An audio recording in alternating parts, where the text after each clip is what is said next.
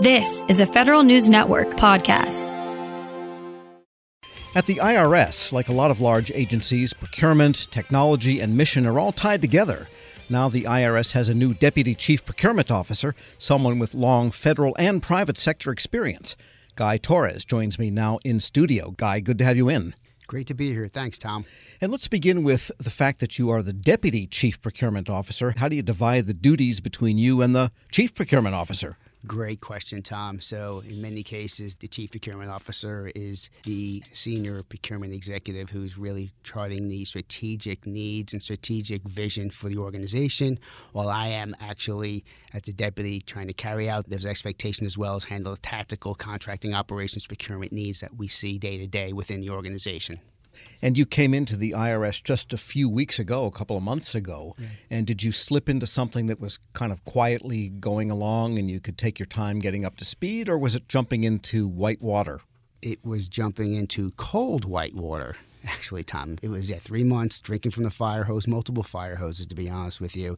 A lot of challenges, a lot of changes happening right now at the IRS. So we're trying to bring best procurement actions, best procurement practices to this group to support the multiple missions that we're seeing ahead of us here at the IRS. And two of the big areas one, there is the digitization office, mm-hmm. and they say not digitizing, but digit digitalizing, and they make that distinction there of going on for the whole area of customer service. Mm-hmm. Then there is the long-standing modernization of the back office systems, the master data file system, and so forth. Mm-hmm. Are you involved with procurements related to those? Because those seem to be like front and center. Yeah, those are going to be the priorities right now, as you see within the IRS trying to make the organization faster, quicker, giving the taxpayer a better customer experience at the same time, providing enforcement capabilities to deter the fraud as well as the identity theft issues that are actually happening right now facing the American taxpayers. So those are absolutely on point for what we're trying to do, and having IT modernization will enhance those capabilities that we need to deliver. And what are these missions and these groups doing this type of work telling you they need from the procurement function? So, what they need from the procurement function, Tom, is a desire to provide faster, quicker, agile, and innovative procurement solutions keep pace with technology. So, my job is to try to deliver those services at the same time, maintain the procurement integrity of the federal procurement process, ensure we are exercising contracting actions that are in the best interest of the public good. And one of those functions, the digitalization office, has some 14 contracts on the street. They're waiting for delivery of goods under those. And they were all executed, the contracts, in a period of weeks. And that's interesting because the IRS does not have other transaction authority authority like a lot of agencies do. So you pretty much do everything through the FAR and yet they were able to demonstrate how fast you can get contracts for crucial projects onto the street. So tell us about the idea of speed and the need for speed, which is something coming from the administration quite often in a lot of domains, how that comes down to procurement when you don't have OTA and you've just got the FAR. So, again, we're trying to find innovative ways through the FAR actually to maintain procurement integrity and deliver procurement services and goods while keeping pace with technology because technology is evolving, right? And we need to continue to have technology to support our missions. So we're finding creative ways, legal within the realm of FAR, and provide execute. You know, as opposed to being risk averse, we want to be proactive and try to lean forward to provide those best practices that we feel can help the customer, which in our case is the CIO to other organizations within IRS. Sure. And of course, the FAR is a pretty flexible document. It's like a violin. You just have to know how to play it play it well, right? But make mistakes, but play it well. And it's about practice and practice and practice, Tom. And you can always put in a new string if you break one. Yes. We're speaking with Guy Torres. He is recently appointed the new Deputy Chief Procurement Officer at the IRS. And let's talk about you for a minute. You have been in government, you've done procurement. You had a stint at Customs and Border Protection, mm-hmm. another agency that has really yanked itself into the digital age through at least one project I'm familiar with is to automate the dozens, scores, maybe hundreds of forms that it puts hmm. out for people that it encounters. What did you learn there, and how does that help the IRS work? When I was at CBP, I was fortunate to be managing the largest IT acquisition portfolio in DHS. It represented 40% of our annual budget, about 1.5 billion at that time. And when I was at CBP, the IT modernization effort that was happening at CBP is very similar to what I'm experiencing here at IRS and actually prepared me very well for what I'm expecting to happen here at the IRS as we lead IT modernization. And the key takeaways I had when I was at CBP that helped us be successful was our ability to partner upfront and early with our program office to help them define their requirements, as well as provide active and engaging industry transparency, which was helping provide best solutions and continued collaboration with industry that would help deliver those requirements that we needed. And the more you can do that, I guess, the more agile the whole thing can become, in a way, paralleling the agile development methodology of the projects themselves. Fair enough? Yes. All right. And you don't like to pick the easy agencies. You also had roles at the Marine Corps, also at the FBI. Tell us a little bit about those.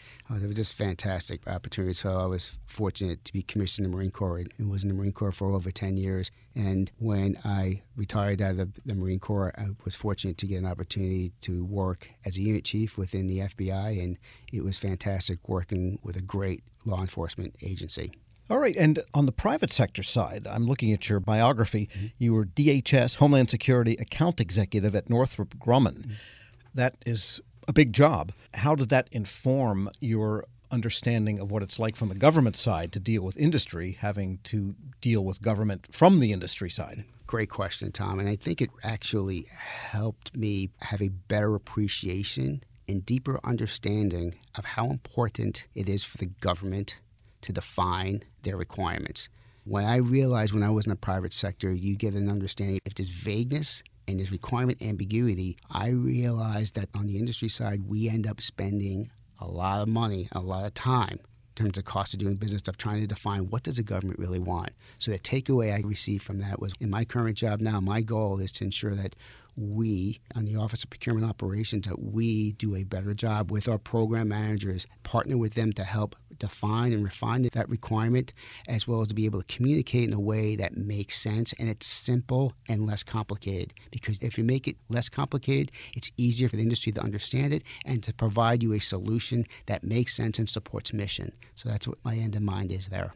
But if you are, say, specifying or setting requirements for replacement jack screws for an airplane aileron, then you can provide a drawing and it's very detailed and the mm-hmm. threading on the screws mm-hmm. and so forth. How do you translate that precision in requirements to something like we want to improve customer experience mm-hmm. using these forms and automate these forms? Well, when you're looking at a more open need, open requirement, part of the engagement with industry will be to have an active give and take, an active engagement with industry on multiple levels, multiple times to help provide information, offer information, as well as seek information from industry, and then bring in industry to provide those additional requirements and help us define it. We're doing that now in many cases on the IT modernization effort. You'll see more of that in the future, is when we will solicit information to obtain ideas and help us help define these requirements because we know where we want to go, but maybe we need to tweak it in terms of how we get there. And we would love to have industry's input because they are going to be our partner in our success, right? Is industry engagement and having them be a partner with us as we move forward. And is it also important to convince the program owners that maybe don't try to buy the whole thing all at once, but pick your increments? with that end goal in mind because that seems to be the trend too also to get away from the grand design types of failures you mentioned working with the program managers, and another one of our goals within the Office of Procurement Operations is to ideally become that credible, trusted advisor to the program manager and the program officer. So we are a force multiplier as opposed to being an impediment or a roadblock in the supply chain. And after three months, do you like it at the IRS? I really do. It's, it's a great question, right? I'm laughing as you say that because I do like it, and what I like about it is the people. The people are dedicated. The people are focused. The people want to make a difference, and, and it's a great place to be right now. Guy Torres is Deputy Chief Procurement Officer at the IRS. Thanks so much for joining me. My pleasure. We'll post this interview at federalnewsnetwork.com slash Federal Drive. Hear the Federal Drive on your schedule. Subscribe at Apple Podcasts or wherever you get your shows. Hello, and welcome to the Lessons in Leadership podcast. I am your host, Shane Canfield, CEO of WEPA. Today, I'm thrilled to be joined by Vice Admiral Cutler Dawson. Cutler has had an incredible career serving our country for 35 years in the Navy, where he attained the rank of Vice Admiral. And during his service, he had numerous assignments afloat and ashore, including Commander, Second Fleet, Striking Fleet Atlantic, and in Washington at the Pentagon and on Capitol Hill, where he was the Navy's Chief of Legislative Affairs. Immediately following his retirement from active duty in 2004, he became the president and CEO of Navy Federal Credit Union, the world's largest credit union, where he served for 14 years. Under his leadership, Navy Federal grew from 2 million to 8 million members. Phenomenal. Cutler, welcome and thanks for joining me. Thank you, Shane. You've had a fascinating career across both military and the private sector. Can you tell us a little bit more about your background and your professional journey? Well, I started out at the Naval Academy where I graduated in 1970, and then, as you mentioned, spent 35 years in the Navy um, with uh, six actual actual uh, afloat commands. Uh, the first one was when I was 27 years old. Uh, I didn't know enough to be scared of anything, and it was uh, probably one of the highlights of my career. Um, and then after I retired after 35 years, I went to uh, work at Navy Federal Credit Union as the CEO, where I spent my next 14 years. Um, I'm I'm currently retired and enjoying life, and um, it's been a great run for me. How would you describe your leadership style, and how's that developed over the years? My style has been quite con- consistent. Um, I believe, and I've learned this in the Navy, that you have to go to the deck plates uh, to see what is going on. And you have to learn what your people do and how they do it so you can help them to be better at it and more efficient and more productive. Um, it's um, something that you need to do all the time. I remember I used to tell folks that um, you don't want to retreat to your cabin. And what I mean by that is um, the longer you're in a position, the less you think you have to get out and about. But that should be the opposite. You should get out and about more because people change, situations change, and you've got to figure out a way to get to them and find out what they're doing and where what you can do to help them. Uh, I We'll talk a little bit more about your book, but I read it um, from Sea to the C suite. Fantastic read. You talk about the deck plates in that um, as well. I would encourage everyone to get a copy of this and read some more detail about going to the deck plates. Cutler, who was the most impactful leader in your life and what quality did you admire about them? I had numerous while I was in the Navy, but uh, the quality that, that I enjoyed the most was the leaders that got to know me as an individual and that they cared about me. And I could tell that they cared about me. And they were not only my leaders, but they were my mentors. And um, I remember um, one particular one, Bill Schiffer, when I had my first assignment at the Pentagon. Um, I would go in to see him with my problem of the day. And I knew that he had numerous problems of his own, but he would stop and he would focus on me and he would make me feel like I was the most important person in his world. Um, and I, I tried to do that um, throughout my career. But really, it's about caring for your people. Cutler, in reading your book, there was a quote you used that you used to inspire those people that work for you. And it really got my attention. And it was it was you are the captain of your own ship. I wonder if you can talk a little bit about what that means and how it was useful to you and the leaders you were developing. Uh, absolutely. Um, what I mean by captain of your own ship, when you are the captain of a ship, sometimes you're in the middle of the ocean and you don't have anybody to turn to to make decisions. You don't have anybody to turn to ask, what should I do now? You have to be the captain of that ship. And I, I translated that um, into, let's say, Navy Federal's organization, where I would tell branch managers that I said, You are the captain of the ships of Navy Federal. You're the ones that are facing the, the members or customers, as others call them, every day. And you have to make decisions without a lot of guidance in some cases and without a lot of time. So be the captain of your own ship. Step up, uh, make decisions, uh, do what you think is right, and you never can go wrong. I think that is so important. And you have to give your people a little bit of latitude to take some risk as well, because there is risk for them in doing that and risk to your organization. That's right. And, and I mentioned that I, took command of my first ship uh, with five years in the Navy, and I was 27 years old. Well, my boss had 32 years in the Navy. And um, his his guidance to me when I first met him was, Cutler, you do the right thing, and I'll back you up all the way. What a wonderful way to to spend an assignment with uh, with backup and and guidance like that. What what great great advice. Uh, it's clear leadership is a topic you're passionate about. You wrote the book we mentioned before, um, from Sea to C suite. T- can you tell us a little bit about that project? Yes, when I was at Navy Federal, I would tell sea stories uh, as parables to get my point across.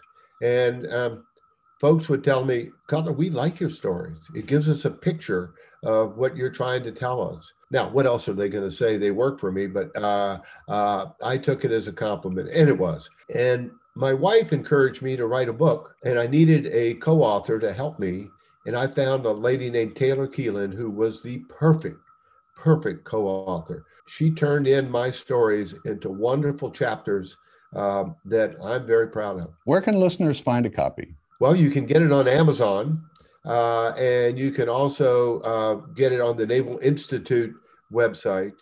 Uh, and I might add that um, any proceeds from the book, Navy Federal uses uh, to give to charity. Fantastic. Cutler, thank you very much. Really enjoyed your time and your lessons and in leadership and sharing with us your life story. And, and uh, I've learned a lot both from talking to you today and reading your book. And thank you very much for your time. It's my pleasure. And I, I, I would like to add one thing, if I could, Shane. Um, during my assignments in Washington, D.C., I gained the utmost respect for the civilians that work here every day. They're hardworking, they're dedicated, and they they have my eternal gratitude. Uh, I got to come and go from the Pentagon. They stayed every day and worked in Washington when I got to go out and um, enjoy being at sea. Perfect. Thank you. Yeah, we, WEPA serves civilian federal employees, but your comment is well taken because the interaction between the two is is continuous, it's nonstop, and it's critical. So uh, the career civil servants, as well as career military, uh, our country would not be where it is today without them. I totally agree, and and I can tell you from the U.S. Navy standpoint, uh, we couldn't operate like we do without them being the backbone of what we do. Thank you very much for your time today, Cutler, and to everyone listening to Lessons in Leadership podcast. We'll see you next time. This episode is brought to you by Zelle. Whenever you're sending money through an app or online, it's important to do it safely. Here are a few helpful tips. First, always make sure you know and trust the person you are sending money to. Second, confirm you have entered their contact details correctly. And finally, if you don't trust the person or your recipient is rushing you to send money right away, think twice before sending money through an app or online. Grab a 30-day free trial of LiveXLive Plus, and you'll get unlimited skips, commercial-free music, and all of the podcasts and live streaming events you can handle. Visit livexlive.com slash podcast one to learn more and start your free trial.